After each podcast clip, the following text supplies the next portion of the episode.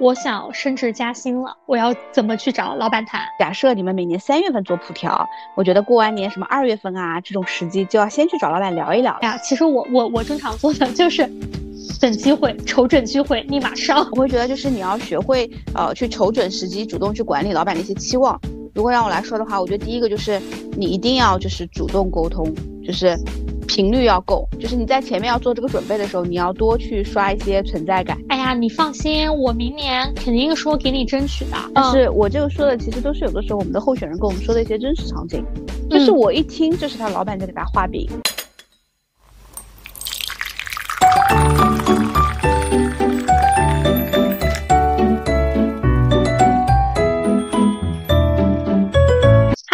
大家早上好，我是今天喝了燕麦丝绒拿铁的贝尔。Hello，大家早上好，我是已经两周没有喝咖啡，早上喝了豆浆的 Sarah。欢迎来到喝杯拿铁。今日美事，又是一个周五的晚上。对，又是一个在我们唠完一个小时嗑之后的录的节目。对，我们把那个时间统一称之为开嗓，开嗓环节，对吧？是的。统一就是聊一聊最近一周身边发生的事儿，对对对。然后我们在忙什么？你说？对，是的。我们今天这个节目呢，其实是来自于就是一位听众朋友的，他给我们的一个留言，对对吧？然后每次看到这种留言，贝尔立马就会回复说马上安排。对。然后呢，因为呃，这位听众朋友他当时给我们的留言是，呃，两位主播，请有时间可以讲一讲在公司内部想着调岗。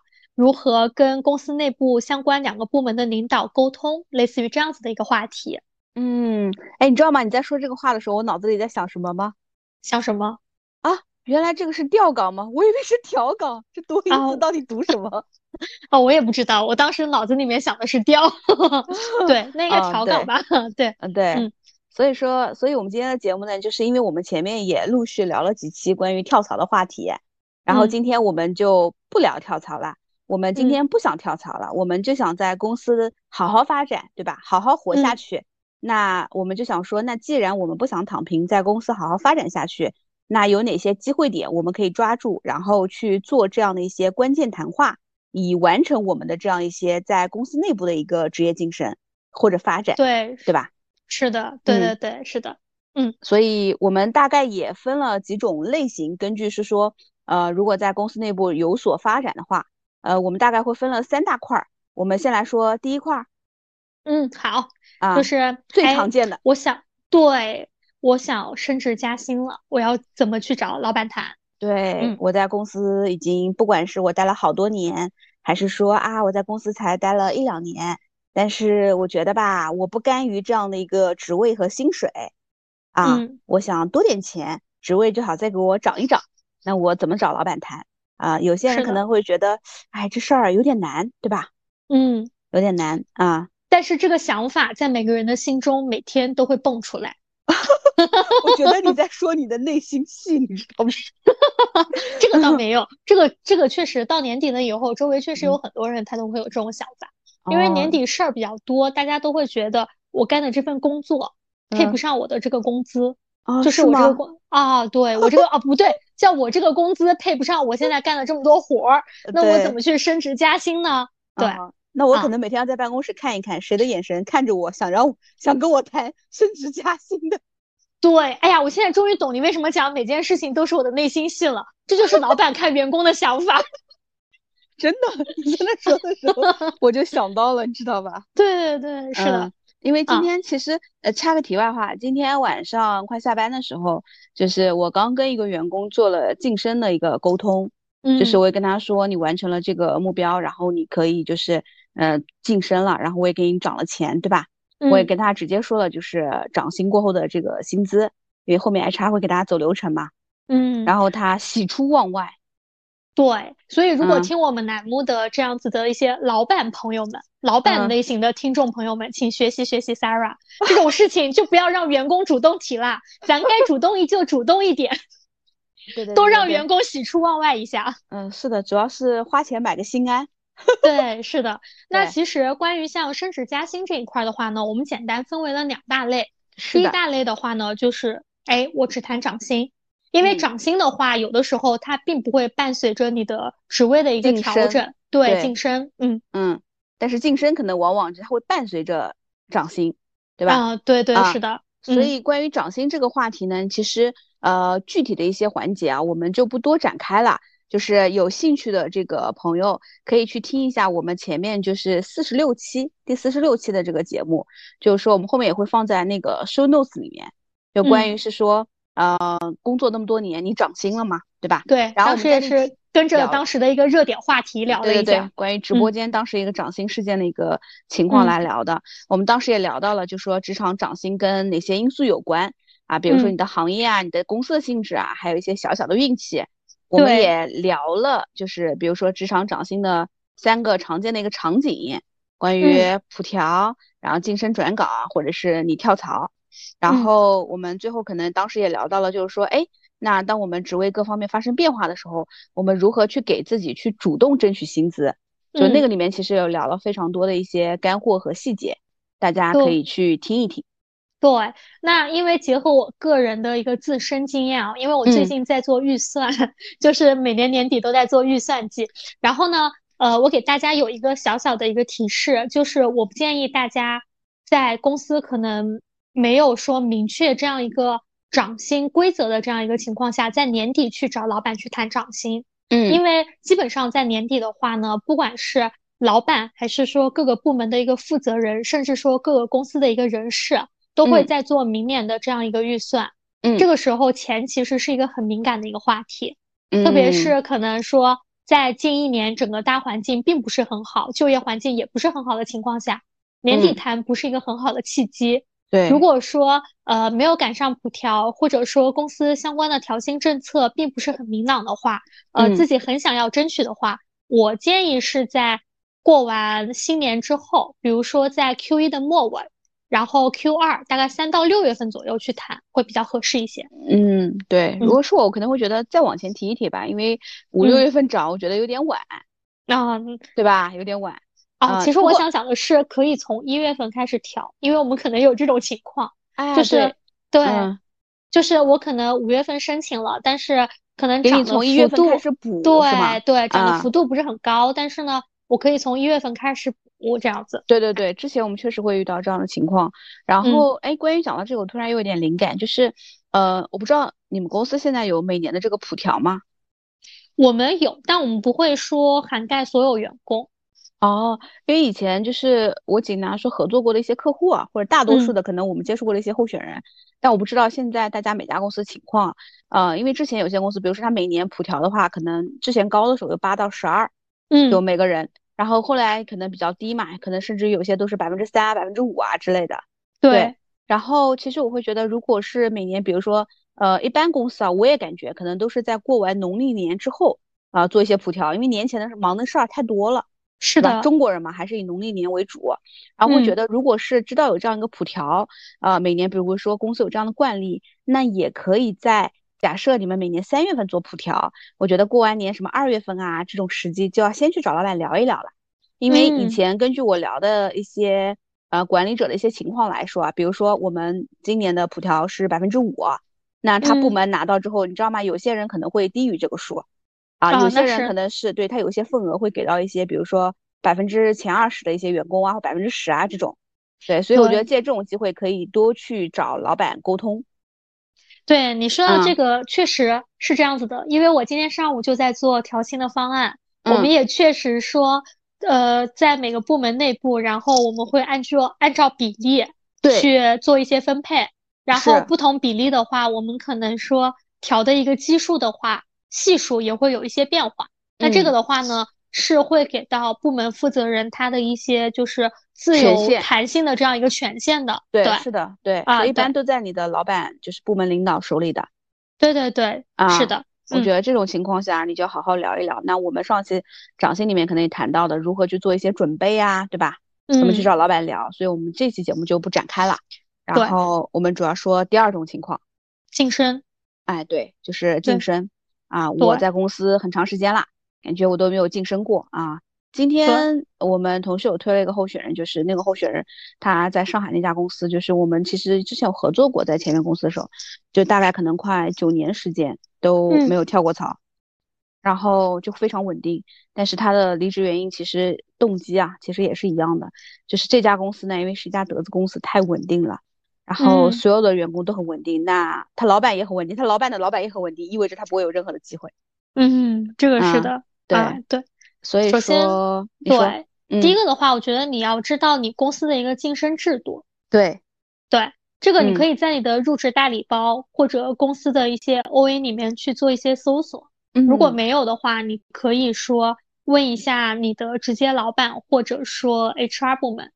对，啊，哎，这个里面我补充一句啊，突然想到的。就是我们不是去了解一些公司的晋升制度，如果像我们这种偏业务类型的还好，因为它都是跟数字挂钩嘛，所以非常明确。但如果有一些它可能是技术方向啊，各方面就是没有办法用数字去衡量的，它其实就是如果呃有这些，它可能不会是说你马上晋升到哪一级。我突然还想到一个，就是说这种晋升制度，比如说你去查公司的系统或者入职的时候签署的资料，或者是去问公司的 HR，对吧？然后呢，哎，会不会还有一种情况就是？他会默认你从，比如说你是 manager 对吧？可能今年是 M 一，明年是 M two，就是这种，大概会是这样子。就大概的话，正常情况下一般会有一个职级序列，因为我们前段时间也在做这样一个呃职级序列，就梯队建设的这样子的一个建设。然后呢，就像比如说在猎头行业，我们会有比如说 consultant one。Two 这样子，对吧？senior 这样子，然后呢，其实不管是技术岗，还是一些相关的一些岗位，我们也会有什么研究员一、研究员二、研究员三，然后资深研究员、高级研究员这样子。对，这个确实会这样子。正常情况下是会默认的，因为你跨级晋升的话，其实会比较少见，对吧？啊，对，是的，我就感觉到好像是的，因为有些公司我以前接触过的，可能说啊，你两年，比如说八级，然后你就会直接晋升到九级这种。对对对，是的，这个会有，就是对于一些大厂、成熟的公司这一块的规章制度可能会更完善一些，嗯啊，并且呢，这个会更公开透明一些。所以，如果你是符合到了你这样一个晋升条件的话，你是可以直接去谈的。就是当你的整个制度是公开的，然后又是明确的情况下，但是如果公司没有一个特别明确的一个晋升制度，或者说我公司的规模可能。呃，比较小，又或者说你这个岗位它就没有一个梯队区间。你比如说像一般技术序列的话，我们是比较好排的，对对吧？是的，那像。职能序列可能就是专员、主管、经理、总监这样子，对吧？嗯啊，然后你要是像呃研，其实研发序列有的时候也不是很好排，对吧？啊因为它可能不同的方向又不一样。那如果说呃没有这样一个明确的晋升制度的话，嗯，哎呀，其实我我我正常做的就是等机会，瞅准机会立马上，就眼观眼观四叫什么？耳眼观六路，耳听八方，对对，瞅准机会就上，就是对我们就是重点讲一讲，然后请贝尔展开来说说，就是 如果这个公司它没有明确的晋升制度，我该怎么为自己去争取晋升？嗯。嗯，我瞅准机会开始了，开始 show time。我我正常，我个人的一个经历啊，就是其实我在刚开始到我现在公司的时候，整体的一个晋升制度呢，我当时觉得它是一个明确的，嗯。啊，但是因为我公司的一个特殊性的话，他们也会去做一些呃定制化的一个调整，但这个调整之后它就不太明确了，对，所以一开始当我觉得这个晋升制度它是明确的时候，那我其实我会跟我的老板表达我的一个诉求，嗯。啊。比如，但我当时我可能想的不是说我 title 上的一个晋升，我想的是能够在我的职责上是有一些扩充，扩充。嗯，哎，对对对，所以我当时有表达过这样一个诉求，但是因为我当时的老板几次三番把我打回来了。哎，他是怎么打回来的？我想看看，我学一学，以后我怎么打回别人。他首他首先第一个，他就是会觉得，我觉得你本职工作做的没有说你没有没有那么好啊，还是有提高的空间的呀。这么直接啊？他当然他不会说这么直接跟我说了，他的意思说你可以做得更好。哎，他比如说会，他之前跟我讲过一个很虚的事情啊，比如说我最早做招聘，他会说，嗯，我觉得你这个思维还没有完全从乙方转转变过来。哦，哎，但是这个就很微妙，比如说他也不会告诉你，那我甲乙双方一个思维一个具体的点在哪。对，哎，然后可能你第二次跟他提，嗯，贝尔，我觉得你现在这个思维慢慢从乙方这边转过来了，打开了，还需要，哎，还需要再积累积累经验。但他只字不提说，哎，那我是不是可以去积累一些其他经验？或者说呢，当时他会让你去做一些其他的事儿，但是比如说他该有的 title 他不给你。哦，明白。对对对，就类似于这样子的一些点。然后后来的话，就是因为大家也知道，我到今年我应该历任了四四任老板了。老板，嗯，对对对，我在我在在这个过程中的话，我慢慢就发现了一些规律。嗯啊，比如说，当然幸好没有我同事听到我这些节目啊。比如说，我会发现我这些老板他们都不是本地人。嗯啊，他们终有一天是要离开的。对，这是这是我当时选择这家公司的一个初衷。天呐，讲这句话如果被我领导听到，我可能仕途不保。你不是应该害怕的是这些节目被前前前第一任老板听到？那那那不太会，互相有把柄在手上了。现在 不会不会的，没事儿。嗯，对，因为我当时我会发现，哎，他们好像都不是本地人，但是呢，你作为一个 HR 的工作，你可能会需要说它的一个稳定性会更强一些。嗯。所以，当我发现了这个规律的时候，我觉得那个时候我就会修炼内功了，就是，就是我我会比如说，呃，在每半年或者一年这样子的一个汇报，我可能遇到我老板 N 加一的时候，嗯，如果轮到我汇报的话，我可能会在这方面会做得更好。当然，我也会拿捏分寸，就是我不会说抢了我老板的风头。对，但是呢，这个很重要。对对对，但是呢，呃，肯定会提一下是老板的指导啊，干嘛的，对吧？嗯，就是。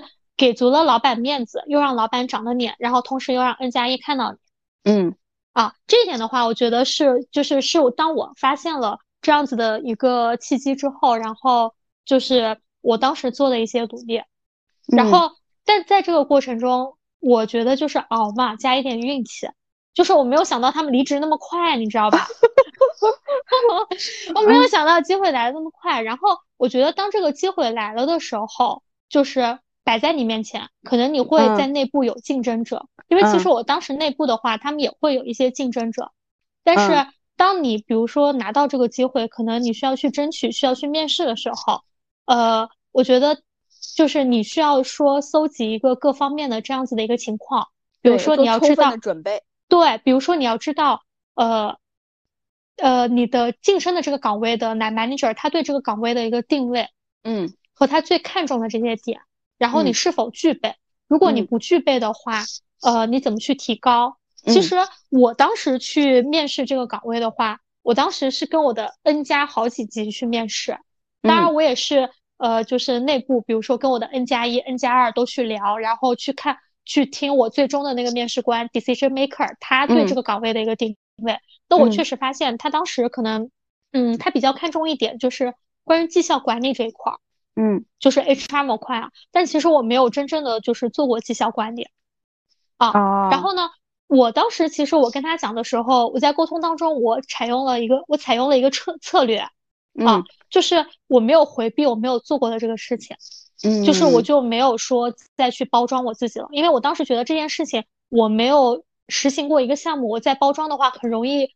叫什么？经不起推敲，对。对对。哦，所以我当时我是直接跟他坦诚了这个问题，但是呢，我把话题引到了我擅长的方向，比如说我很了解技术，比如说呃，我大多数的团队人员之前都是我招聘的，嗯。啊，然后就是我跟我的群众基础很好，然后整体的一个技术路线的话，这个可能是我有别于一些其他竞争者的这样一个点，然后我对市场行情很熟悉。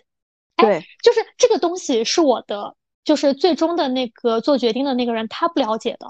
对，然后呢，你又你又把他框住了，就是你唬住了他，因为这又是你很擅长的一个点。是。然后同时你在表达，就是哎，你觉得他很看重的那一点很重要，因为他还没有跟你讲他看重什么嘛，但是你已经打听到了嘛。然后你说这一点的话，就整体的一个就是最后可能结果就会比较好。对。啊。所以，我我整体提炼下来的话，我觉得第一个的话就是，嗯，你如果没有明确制度化，第一个就是你要瞅准时机，嗯，就是你你自己多方面了解，你大概知道你在内部有没有这样一个机会。当然，如果你了解完了，你觉得你没有这个机会，那我觉得咱就别耗着了，就等一等呗。对，等一等。如果等了，嗯比如说三到五年你都等不到，比如说特别稳定，对吧？那我嗯觉得你也可以出去看看了，对吧？是是的，啊但如果你等到了的话，你又很想要，就是还是就是去了解一下最终做决定的那个人对这个岗位的一个定位是什么，然后结合自己的一个情况去查漏补缺也好，取长补短也好。啊嗯如果你真的在短时间内没有办法补的话，就把自己的长处发挥到最大，同嗯时正视自己的短处，表明自己可能想要学习和改进的这样一个方式。嗯啊，对，嗯，你看，我觉得贝尔真的是冒着这么大的风险，把整个过程、整个案例都跟大家分享了一遍。对啊真的，现在身上已经有一点出虚汗了呢。不会不会，其实都是一些很真诚的一些方法，对对对，是啊，嗯，对吧？因为其实没有自己的努力，你这个事情它也成不了，嗯？对吧？毕竟嗯这事儿是你实实在在干过的。对，是的，对，然后那我再给大家举一个呃方面，就是通用型的，比如说，嗯，我想要晋升，然后我怎么跟老板谈，然后我嗯会觉得就是在做一些，我们 又要回归到说做 review 了，做嗯年度 review 了。当然，大家有兴趣的也可以再去听一听我们之前那个 review 的那期话题，怎么嗯做一个年底复盘，对吧？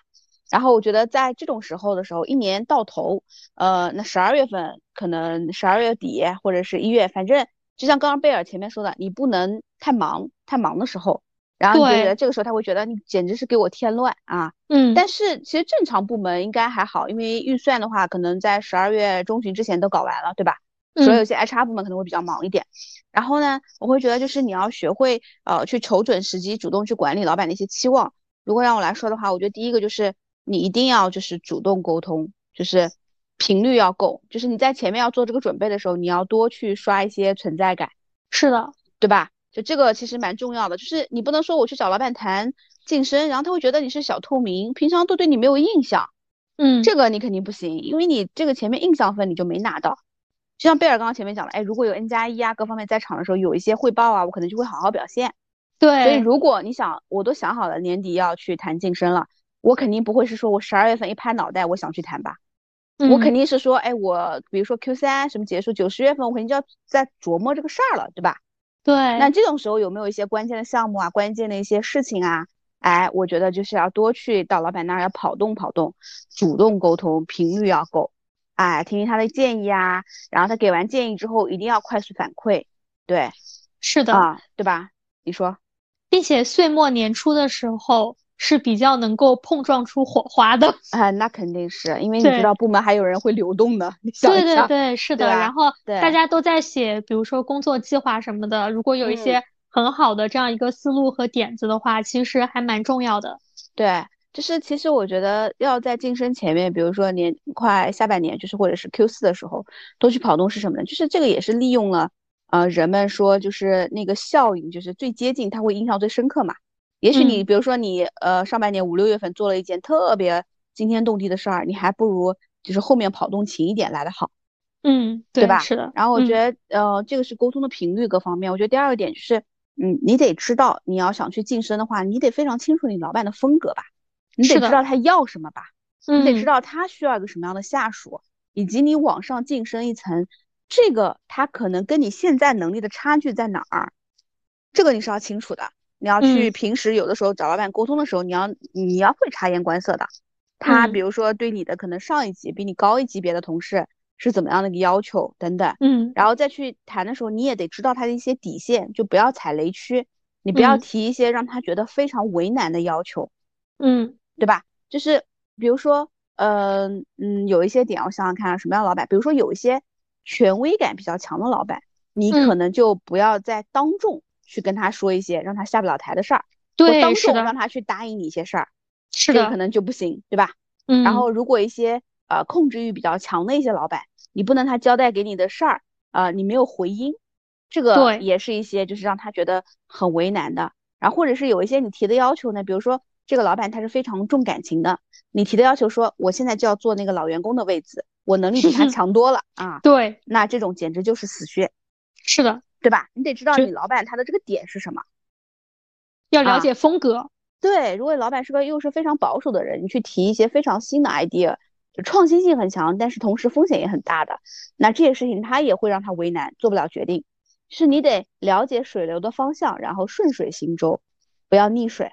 嗯，然后我觉得了解完就是在沟通频率、了解需求之后，第三点是说，呃，你得去很好的去阐述自己的需求。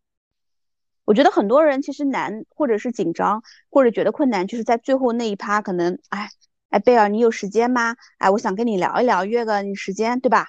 嗯，啊，比如说你约你老板的时间，要提前约，然后约了之后呢，你要跟他说，哎，因为也是到年底了嘛，有些我自己在做一些复盘啊，然后想跟你约一个完整的时间，你大概会有一个小时的时间吗？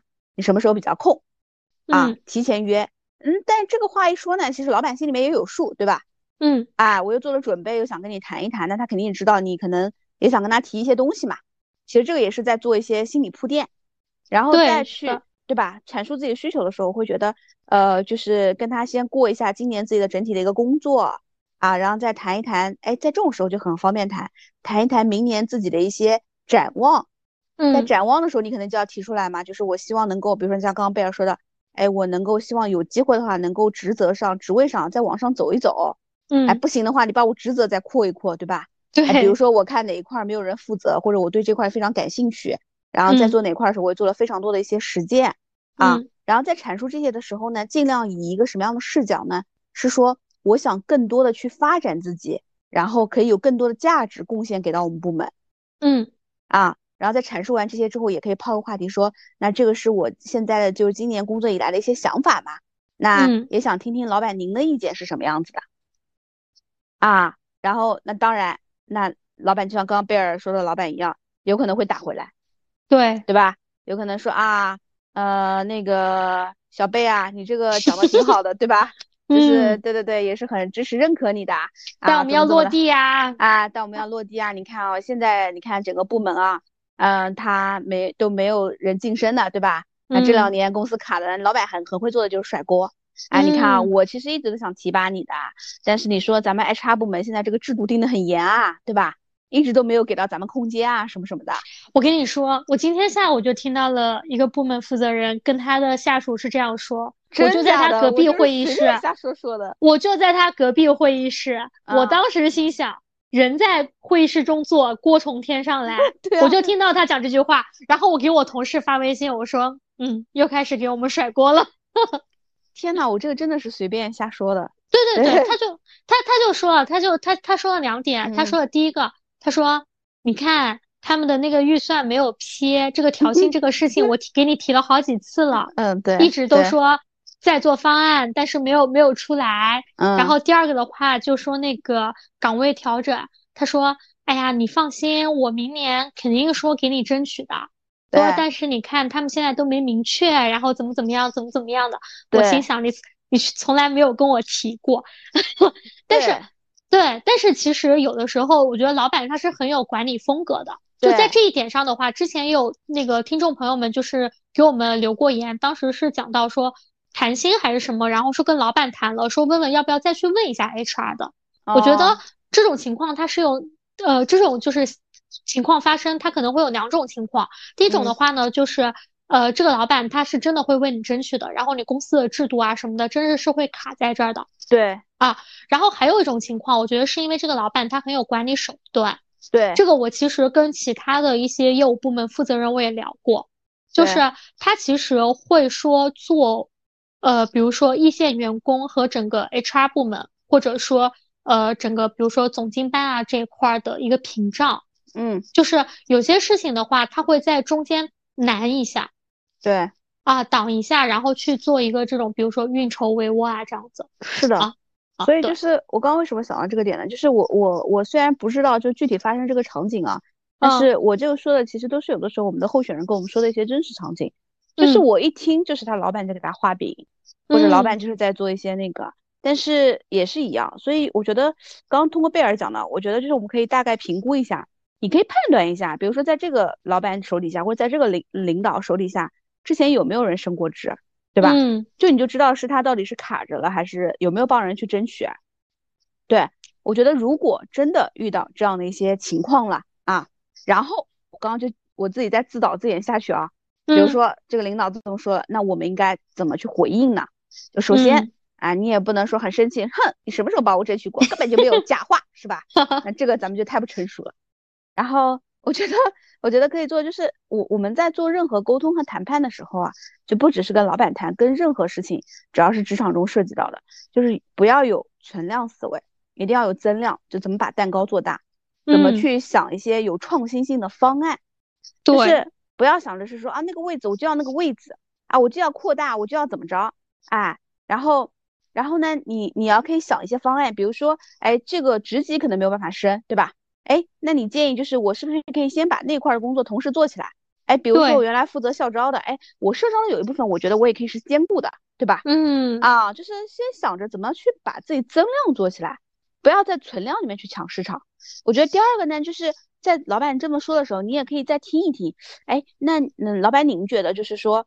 啊，如果像现在咱们制度啊各方面卡在这儿，我们做一些什么事儿可以去推进这个事儿呢？因为说实话，我真的也是觉得，就是说自己很想发展一下嘛，对吧？就是再把它往下去推啊，去推动一步啊。哎，你觉得怎么去推动这个事儿？或者你看，呃，我这边可以做一些什么，对吧？因为我也知道你可能，哎，就是也顺他话说嘛，也帮我争取了很多了，那我自己也得使把力嘛。对啊，嗯啊，对，然后再去把它往墙角去逼一逼。是的。就是一定不能说我们在沟通晋升的时候，甚至说我们在沟通涨薪的时候，当然如果达到我们的目的很重要，如果没有达到我们的目的，它也不是一个 yes or no 的过程，它中间还有一个 or，就是我们还可以有一些或者其他的一些选项。对，然后或者你可以在这个里面再争取，哎，比如说，嗯，那如果你职位职责不是，那有一些项目是不是可以先要过来负责呢？对啊。对吧？啊，到时候就是也可以水到渠成嘛。呃，对，就是话说的直白一点，就是以后在简历上也可以多写一笔，我是这个项目的负责人，对对对吧？是的，所以所以这个是想跟大家分享的这个点。第二个就第二种情况嘛，对吧？嗯，第二种情况就是我们当时有听众朋友提到的，这应该是调岗对吧？我不知道呀。啊，这是调岗，没事，调岗啊，对。就是如果我我想也有这种这种调岗的这样一个诉求，我要跟两边的领导怎么沟通？就一边肯定是我现在的领导，还有一边的话是可能我想要调过去的那样部门的领导，对吧？对，是这样一个情况。然后我觉得首先第一个的话就是你要明确他的一个招聘需求，就是对，你可以通过比如说 HR 或者你想要调过去的那个部门的同事。或者说那个部门的直接领导之类的，首先你要知道对方是缺人的，嗯，是需要人的，对吧？嗯，这样你才可以去争取。然后第二个的话就是，呃，当然就是有些公司它可能内部也会有内部竞聘的那个就是岗位放出来，嗯，对，像我们有的时候也会放在 OA 里面，大家都可以去竞聘啊，这样子。对对。然后就是首先你确定有这样一个需求，第二个的话就是你看有没有这个明确的竞聘流程。对，啊。如果有明确的竞聘流程的话，那咱们可以按流程去做申请吧，对吧？对对啊，如果没有流程的话，其实我我当时在节目之前，我跟 Sarah 有碰过一下这个情况，然后发现我们俩可能想法会有点不一样。我当时的一个想法就是说，呃，当我明确了有这样一个招聘需求的时候，呃，竞聘流程不太明确的时候，我想的是第一个的话是跟你想要去的这个岗位的男 manager 去沟通。然后再去跟自己的直接领导去沟通。对，呃，我当时想的这个流程是，你跟比如说，呃，想要去的这个岗位的领导去沟通的话，我觉得首先第一个的话是表达一下自己的一个希望和诉求。嗯，因为呃，首先的话，你是可以让对方了解一下你的一个背景，嗯对吧？然后其次的话呢，比如说。呃，你可以跟大家跟他介绍一下你对这个岗位的一个意向度，比如说很感兴趣，跟你未来的一个发展方向比较契合，又或者怎么样。然后你可以听一听他对这个岗位的一个定位。嗯，如果他对这个岗位的定位，比如说跟你说是不太 match 的，就完全不一样的话，那我觉得也相当于说在前端就有一个了断了，对吧？嗯啊，如果说他跟你这个岗位，哎，你们俩一拍即合，觉得还蛮合适的。那我觉得就是你后面的，然后他可能就会给你一些建议，特别是他如果跟你聊完了，他觉得哇，这人就是我想要的那个人，对吧？又可以节省 HR 给我招聘的一个时间，怎么样的？嗯，那我觉得他会给你建议的，他会告诉你，比如说你下一步你是找 HR 还是说，哎，他跟你们部门领导聊一下，还是你跟你们部门领导聊一下这样子？嗯，这个是这样一个情况。然后呢，我想的是先找这个调动岗位的直接领导聊完了以后，再去跟自己部门领导聊。不管说你合不合适这个调动的岗位，你都可以在聊完了以后跟你部门领导聊一下这个事情。嗯，如果你不合适，你也可以跟你的领导去表达你的，说，哎，你可能你有这样一个想法，但是你可能，哎，比如说你暗戳戳的了解了一下。你跟这个，你跟这个 manager，你可能也就是了解了一下，你后来发现你可能不太适合这个岗位嘛，你可以以一个困惑的形式去问一下你的直接领导，哎，你未来的一个发展方向，嗯，哎，这样子可不可行，或者有什么样的一个想法？因为以防人家说别的部门的领导跟你老板讲说，哎，你们部门谁谁过来找我聊了，对吧？对，啊，这个对，这个是一个情况。然后如果说对方已经明确了有这样一个接收意愿了。你再去跟你老板聊，那我觉得这个是很顺畅的一个行为。对，这这个就两点，要对方如果已经想要你了，你跟你老板聊，第一个就是你老板要给你画饼的，你老板要要要想要留你，他肯定要讲对你的规划的，那这时候选择权是在你的。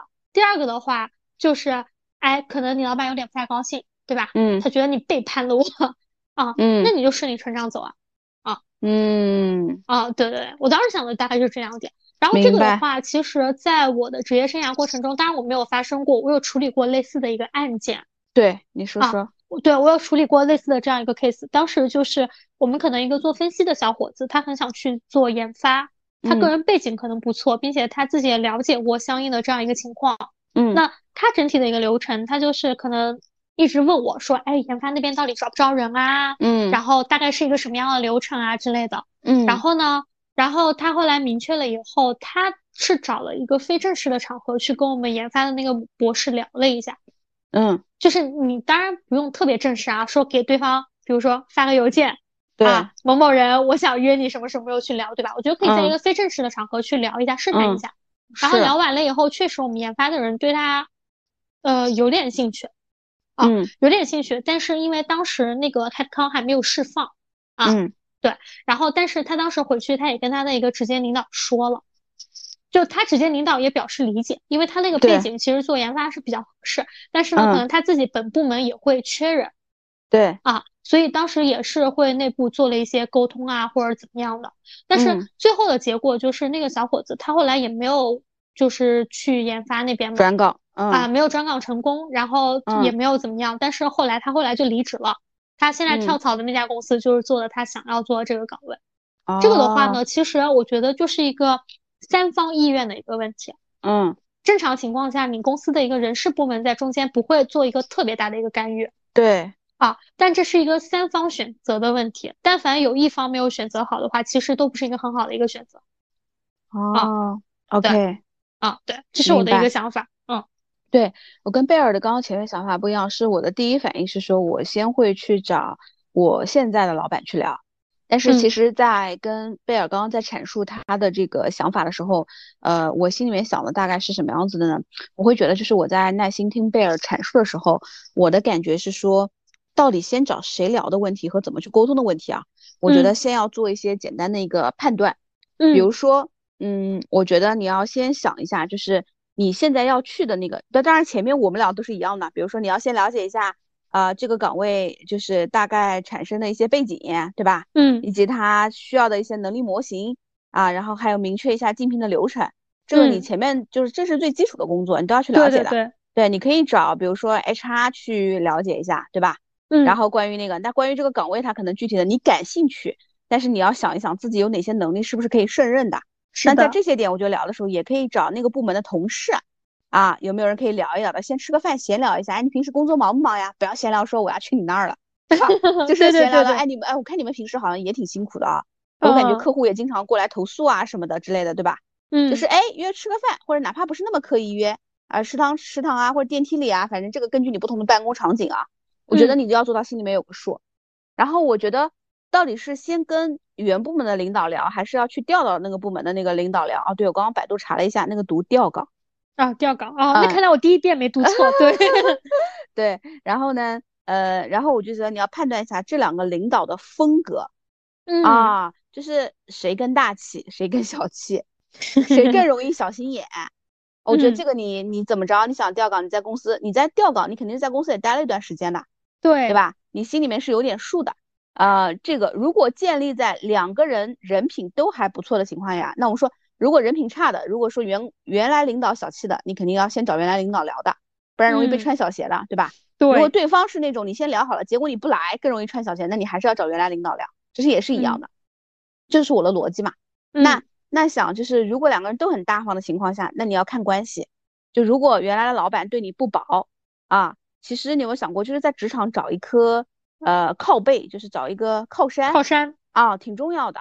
是的，是的。原来共事的还不错啊，其实你可以先找原来老板聊，就是你跟他谈一谈你的想法，就是你为什么想要做这个。其实我会觉得，你就说啊，那这个事情就跟人谈离职一样嘛。这个话题我们之前都一直没有聊，就是怎么去聊离职，就是也是一样，就是你想做什么样的一个调整，为什么想做这样的一个职业调整。然后呢？但是其实你最舍不得的就是他，对吧？因为因为你就也是一样嘛，管理一下老板的期待，因为你会觉得就是在他身上学到了很多东西等等。但是关于这个职业的这个发展呢，自己受什么样考虑啊？比如说啊，因为我现在家庭有一些，比如说嗯嗯住得远啦，呃，比如说没有老人带孩子啦等等啊，所以我的工作强度可能跟不上啦之类的，对吧？嗯，啊，所以我可能需要调到那个部门，想去试一下，哎，或者是我未来的一些职业发展啊等等，就是你要有一些真实的一些原因要去说服他。然后呢，也可以听听他的建议，啊，当然听他建议之后，你有可能是不同意的，那你再补充一下，哎，你说，那你别说啊，不是这样的，我的情况是什么什么的，啊，你这个时候你就需要有一些微妙的措辞，啊，你可以说啊，那刚刚有一个信息可能我没有说完整，我再补充一下，我其实家里面还怎么怎么怎么的，嗯，啊，就是可以尽可能的说，然后看看他能不能从他那儿寻得一些支持，如果他能直接推荐啊，各方面的话，那你过去就更顺利了。对，是的，嗯，对吧？然后你跟他聊完之后呢，如果他不推荐或者是那个，那你可以再去谈。那同时跟他谈完你的情况之后呢，你还要再给老板，就是这个东西，所有的东西管理他人的期望。那你有没有考虑到，就像刚刚贝尔讲的，如果你走了，你部门少一个人啊，对吧？对，少一个人之后，那他需不需要有人干活？哎，那你也可以帮老板，也要提前想一些方案。哎，也许从你的视角和 level 就是高度来看的话，想的方案不一定合适，但是。你也要把这份心意做出来，嗯啊，就是你不要觉得啊，我一走好像撂挑子，我就不关我事儿了，不是的，你得把你的心意做出来，你要让他知道，啊，然后，然后这个是这个是关于这边，然后这边聊完了之后呢，你再去找那边的老板聊，对吧？那再去找那边的领导聊的话，我觉得就从几个点，第一个就是我自己为什么要来做这个职位，为什么想做，对吧？从能力。啊，从自己的兴趣，从未来的职业发展方向啊，那也可以顺便夸一夸，比如说希望在这个领导身上学习到更多的什么，因为早就听闻他怎么怎么的，对吧？就是连自己的特长连人一起夸啊，然后也想 也问问他对于这个新招这个职位的一些期待啊，在他说出了比如说一二三的这个期待的时候，哎，你你也可以就是有一些措辞，就是说的不要太假，说，哎，呃，您刚刚提到的那几个点，其实也正是。我觉得自己有一些优势，并且尝试过这样的项目，但是也希望在此更好的去发展这方面能力的啊，再结合一些案例啊，对所有的沟通，你会发现都是一些细节的措辞。对，是的啊，对吧？然后你就两边这样谈一谈呗。嗯啊，这个是我的逻辑，就是我觉得你得先判断一下人品。对，啊，是的。然后再看一下你跟直接上直接上级的一个关系。对，我觉得大家的话可能就是。如果要做这样一个沟通的话，肯定说在内部的话，还是要对这个人际关系啊，要稍微敏感一点。对对对，否则很容易做成就是叫什么偷鸡不成蚀把米。啊，对，偷鸡是吧？然后就要去听我们跳槽的那几期节目。对对对，是的，是的，是的，得不偿失啊。对对对，是的。那我们就呃谈到我们今天想要聊的第三种类型，嗯，就是也是在职场中可能比较。关键的这样一个沟通谈话可能会发生的一个场景，就是说，哎，我公司可能有一些新项目，或者说，呃，有一些新的机会，我要如何去争取？对啊，比如说啊，我们我们也不知道，呃，在听节目的你们公司会有什么样的新项目？我们随便瞎说说。比如说啊，公司突然要收购一个公司了，新公司那边有一些职位，对吧？或者是我们公司新开了某个业务线，然后这个会有一些职位。啊，或者是我们公司又新开了哪边的新 office，也会有一些机会。哎，我跟你说，你刚刚讲第一种情况的时候，呃，讲第一种情况的时候，我真的 灵感乍现，我还以前真的做过这样子的一个事情，真的，就是就是在我刚才讲那个举的案例都都正中你的下怀呢，对，就是过。啊，就是在我刚刚讲我在晋升的那个过程中，就是我的关键词就是在熬中等待嘛，对吧？嗯，就是我当时在等待的一个过程中的话呢，我公司确实在我目前的一个公司附近要去做一个新一轮的一个融那个投资，嗯。啊，说我们公司要去做投资，然后呢，当时呢，那个项目它在人事尽调方面的工作是交给我来做的，嗯，那其实我只是做一个配合。然后我当时知道那个事情的时候，因为当时好像还是在我要出去旅行，可能去西藏之前吧，嗯，当时一周内我要交上去这个报告，其实是蛮烦的一个事情，所有人都都觉得天呐，你好烦哦，你要出去玩之前有那么多事情，但是我当时内心暗暗窃喜。我说，哼，我要是在现在这个地方待不了，马上我就去这个公司。我说，人事尽调我都去做了，那边我还能找不到一两个岗位吗？嗯，对对对，你看有远见，对吧？所以我当时就是确实就是，我觉得如果像呃有这样一些新的这样一个机会啊，如果当你知道的时候，你想要去争取的话，呃，第一个我觉得还是信息敏感，就是你一定要知道。有这样一个信息，或者说，当比如说，比如说他们当时让我去做这个支持的时候，就是，哎，你就能敏感的捕捉到公司就是他有这样子的一个举措，对，哎，那这样子的一个举措后面会带来什么？特别是会给你带来一个什么样的机会？我觉得这个是，呃，就是大家可能很少会再深一步往下想的一个点了。嗯，啊，对，这个时候大家可以去想一下。对，我觉得贝尔这个敏感度还是非常可以的，就是他经常遇到生活中的一些事儿啊什么的，他有个很好的点就是，嗯，这事儿怎么能跟我产生关系？要不我关心这个事儿干嘛？对对对，就是对于这个点还是非常的聚焦的。哎，对，所以所以就是我觉得第一个就是还是要捕捉信息。嗯啊，信息要有这种敏感度的。对，这个捕捉信息，我觉得是分为主动和被动两点。其实。主动的一点的话，我觉得，呃，比如说像在猎头行业，比如说销售性质的行业，这点其实还蛮普遍的。就是有的人可能他业绩做大了，怎么样的，他可能就会要去开一些新的业务啊之类的，嗯，对吧？这个可能是比较主动的一个点啊，或者说，哎，我有一些新的思路，我想要去做一些新的一些点。这个的话呢，我觉得在一些销售性质啊，他可能说更容易去做一些开疆扩土的工作，嗯，那。那被动这一块的话呢，可能针对于一些可能通常意义上的这样一些岗位，那就是我公司发生了一些变化，那当我得知了这样一个变化，它如何能够跟我去产生一些联系？嗯，啊，这个时候就是叫什么？早起的鸟儿有虫吃，对，就是你早一点捕捉到了这样一个信息，你早一点去争取了，你的机会性是很大的。嗯，是，啊，对。然后我当时想，就是说，如果当遇到这种情况的话，当你已经了解到了这样一个信息，包括像我们前面讲，你肯定会有一些竞聘流程啊之类的，对吧？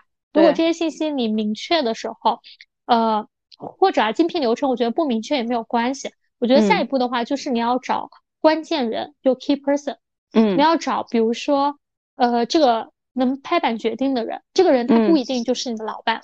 嗯，这个这种情况跟上一个我们讲的调岗也是完全不同的一个情况。嗯，对，因为这个其实你就是跳出了你现有的一个工作环境了。是的，啊，基本上在这种情况下的话，你如果找到那种就是 key person，他能够去拍板的人去自荐的话，特别是在很多新的这样一个项目或者新的一个公司成立初期的话，其实我觉得，呃，当然我我也没遇到过啊，我也没有做过那样的岗位啊。我觉得这样子的老板应该很喜欢这种主动投诚的人吧？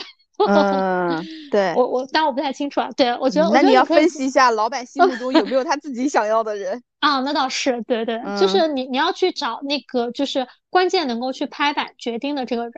这个人的话，他可能说是新项目的一个负责人，他也可能说是哎提出这个新项目，提出这个比如说新的战略的，比如说什么副总。或者运营或者什么类型的人，这个可能要根据你获取的那个信息来源，你要去做一些判断和摸索。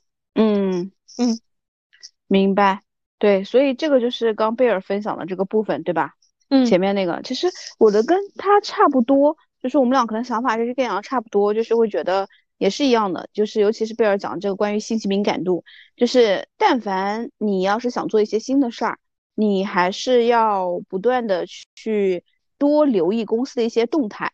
嗯啊，对你讲到这个动态的时候，我就觉得，嗯，就是你的信息来源要够，比如说，嗯，有这么几类人啊，第一个。比如说公司的一些你能够打交道的可能 HR 部门，对吧？嗯，哎，因为有的时候可能也会有一些信息。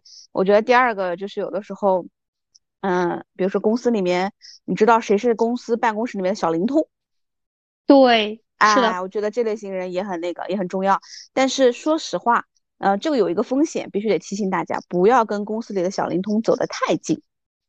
啊，因为这样很容易误认为有些他传出来信息是你传递的。哦，对对对，是的，风险的，对，就是你只在你要去做的一些关键的时候，哎，偶然就是哎下楼买咖啡呀，啊，这种就正好遇到啦，随便聊一聊，就是不要走太近，这个是给到大家的一些建议。我觉得还有一个可能，我不知道大家有没有能想到，就是跟在你们同行业的一些公司的同行，你要外面有一个渠道信息，嗯，是的，一定要去聊一聊，因为有的时候你们公司的信息在内部是封锁的，但也许外部都很清楚。是的，是的，这这点很重要，对对对，对吧？因为有的时候可能说当局者迷嘛，在里面的人其实不咋会知道这个事情的。我今说，嗯，我今天面试的时候还遇到一个问题，当时我因为那是一个很 senior 的岗位，我当时还问他们，然后怎么样的？我说那个叫啥？我说呃，那那你现在就是团队流失率怎么样嘛之类的？然后他说我们最近工作可忙了，他。他们现在就是每天都没有时间说做简历出去面试，然后我当时就想，天呐，你们老板已经出来面试了，但是你们还在工作 啊？对啊，对啊，所以我就觉得一定要有个外部的人，你能够去聊到的。